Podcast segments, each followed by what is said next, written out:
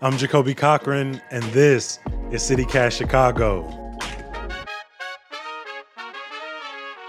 Today is Wednesday, March 17, 2021, and welcome. Welcome to our little slice of the podcast universe where every day we are looking at the coolest, most complicated city in the world with the people writing its story. Me, well, I'm just an educator, a storyteller, and a Southsider who loves this city. The culture, the resilience, the people, but trust me, that love ain't jaded. I know this place is nuanced, segregated, and means something different to every person who calls it home, so I want to talk with as many people as I can. And that includes you. So reach out and tell me a little bit more about your blog.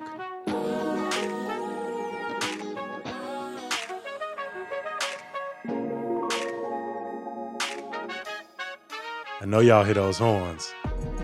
That's my boy Sam Trump. If you know, you know, and if you don't, you know now. Take one listen.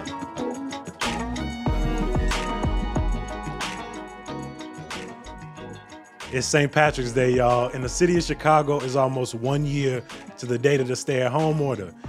If you remember last year, some folks showed their ass, and you know who I'm talking about. A year later, we check in to see what are the choices a few Chicagoans made this holiday weekend. Yeah, and everyone's just excited. I don't know. It's a good time. Everyone wants to get back to normal life and see their family. And as the city starts the conversation on returning to normal, I pump the brakes and ask, what the hell is normal? But first, a little bit of news, y'all.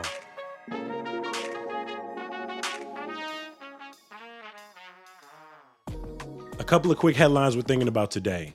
Chicago Department of Public Health Commissioner Dr. Allison Arwady announced yesterday Chicago plans to move into phase 1C of coronavirus vaccinations March 29th. Now, if you have no idea what any of that means for you, you're not alone. The city will be announcing more details later today. Next, the Chicago Independent Venue League, also known as Civil, has an emergency relief fund for employees out of work because there are no concerts. Now, that could be changing. Some good news for you today. Ravinia, you know, the historic outdoor music venue in Highland Park on Chicago's North Shore, said yesterday that it plans to reopen in July. My producer couldn't help but tell me about the time she saw Aretha Franklin. Uh, but they're not alone. Wrigley also announced a slate of potential concerts if reopening plans stay on schedule. Now, I'm still holding out for news about the Silver Room block party. Yeah, I'm gonna be out there when that day comes. That's our quick news for the day. For other important stories and Vax Facts, remember, sign up for our newsletter at citycast.fm slash Chicago. Don't go anywhere, y'all. We just getting started.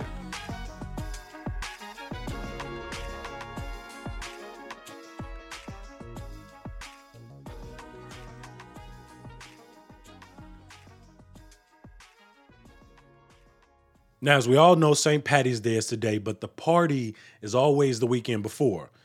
Do you remember what Mayor Lightfoot told you last year? Everyone has a role to play in keeping our city uh, safe and healthy.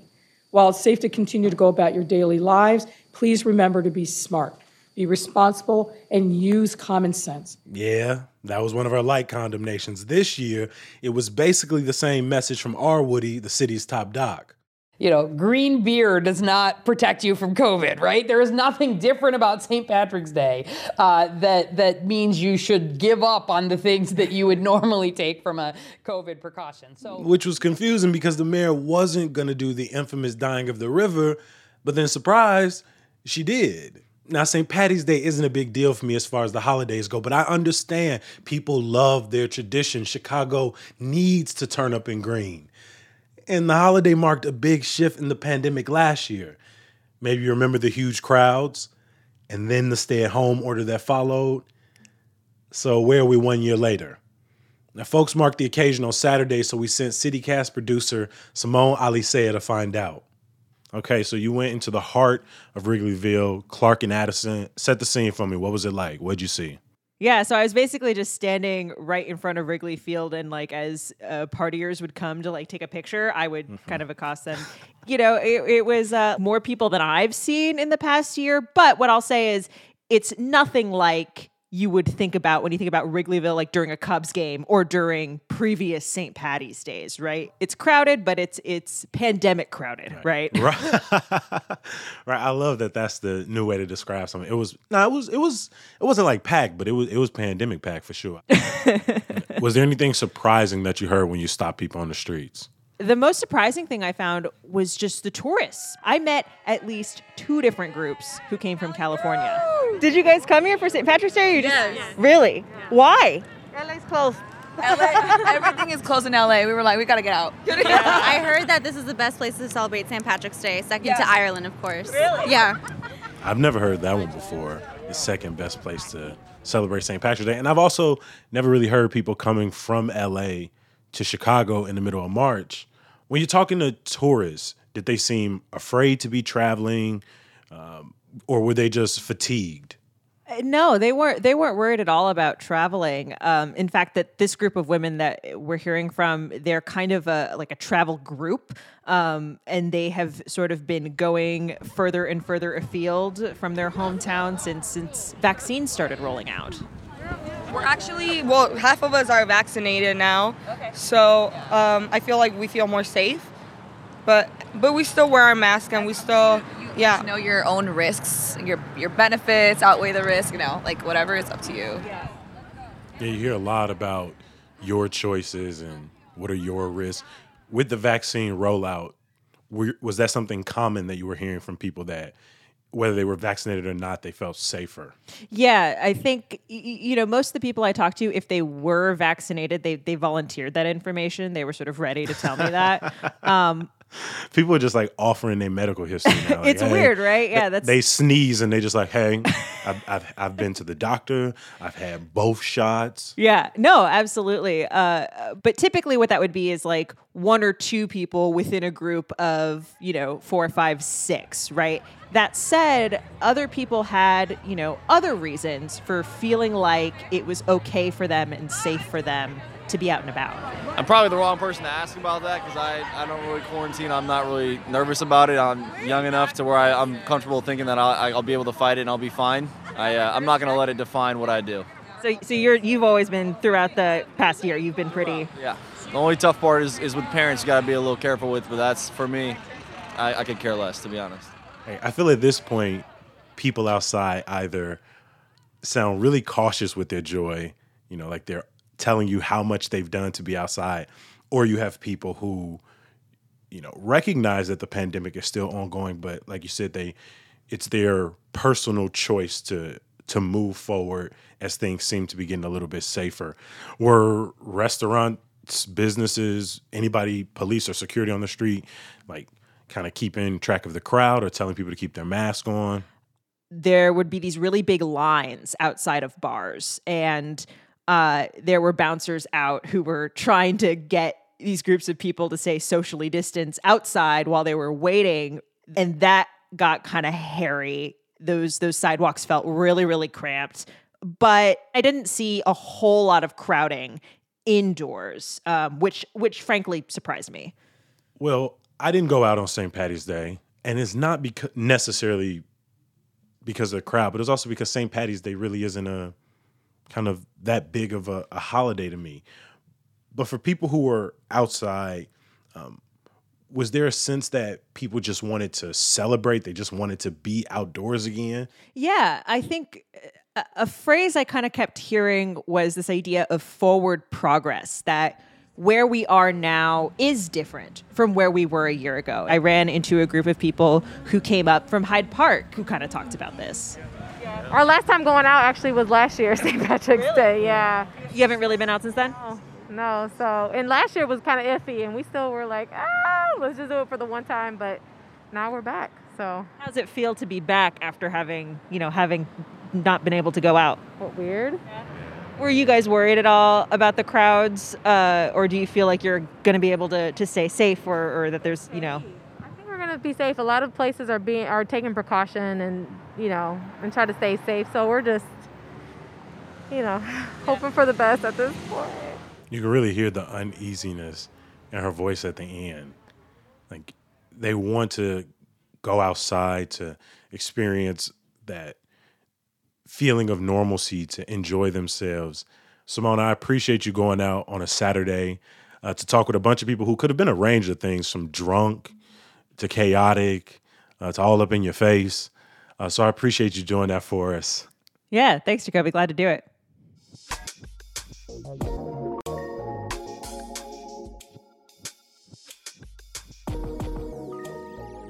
Don't go anywhere. We're talking with a restaurant owner who had the opportunity, like so many, to open their business back up to get their own sense of normal. And yet they stayed closed. We'll talk to them next. Stick around.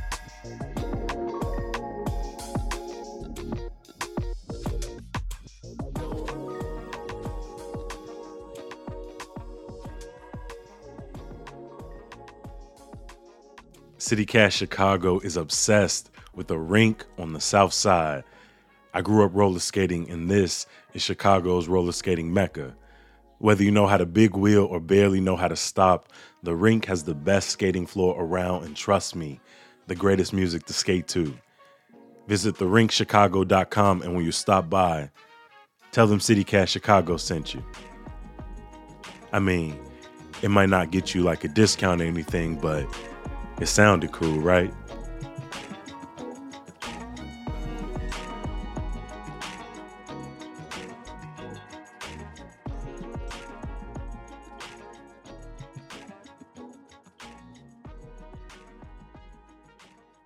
St. Patty's Day can be a big moneymaker for restaurants and bars, especially if your bar is known internationally for offering some of the best beer. Hopleaf in Andersonville, about 15 blocks north of where Simone was, could have been getting paid last weekend, but this thing closed until at least April 1st. Michael Roper is the owner. Michael, we're talking today about choices we've been forced to make because of the pandemic uh, and how some of those partiers we just heard from felt like going out was a part of normalcy. Uh, what does St. Patty's Day look like normally for you as a business owner? You know, how does Hopleaf do? It is one of those days where a lot of people are out and about. There's a lot of people who plan on eating and drinking out on St. Patty's Day. Can you tell me a little bit more about Hopleaf? Like, how many uh, staff members do you have? How many people are impacted by this? So on um, March 15th, 2020, we had 65 employees uh, between full and part time. On St. Patty's Day, we laid everybody off uh, and we closed. And it's like turning the faucet off for them. Uh, what are some other things as a business owner that you've had to adapt to over the last year? Um, the biggest thing that we've had to adapt to is uncertainty. You know, it, we don't you know, we run a business, you know, you have to buy perishable goods.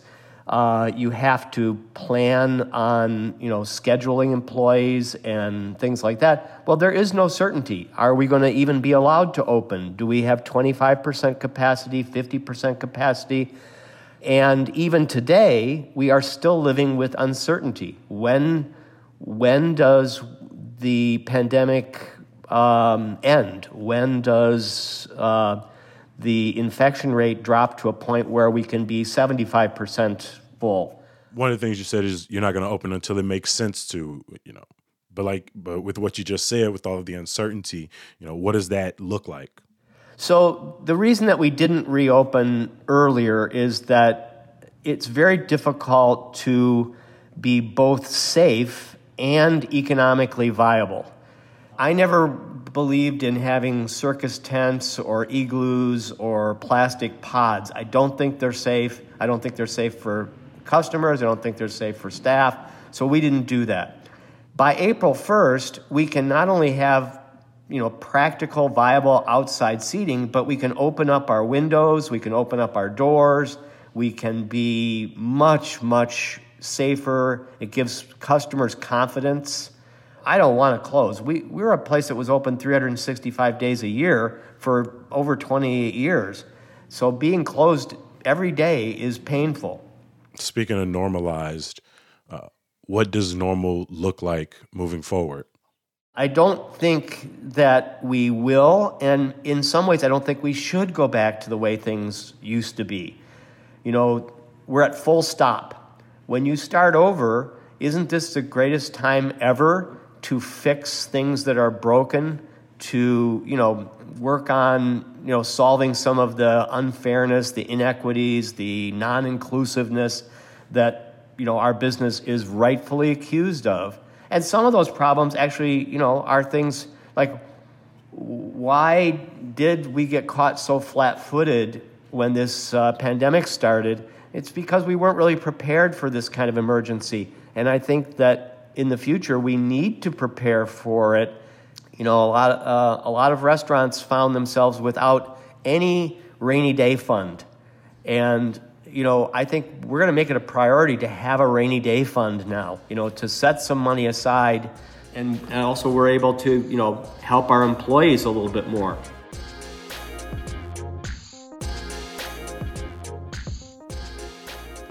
These conversations today remind me that while we've all been affected by COVID, our experiences are unique. I mean, you don't need me to tell you the pandemic has been terrible and life altering. We've all lost so much. But I want you to take a second to think, really think about the choices you've had to make over the last year, how difficult they've been, the choices your friends and family have made on holidays and non holidays, the choices of officials and strangers you've side eyed and protested, and our desire to get back to normal to ballparks and festivals, parades and consumption, let's not lose sight that the city's inequities have been exacerbated this past year and laid bare for all to see. That we are not all working with the same number of choices. The pursuit and celebration of joy is so very necessary. But I'd also argue that normal wasn't that damn good to begin with.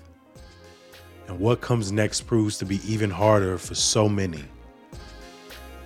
So let's reimagine better for our city.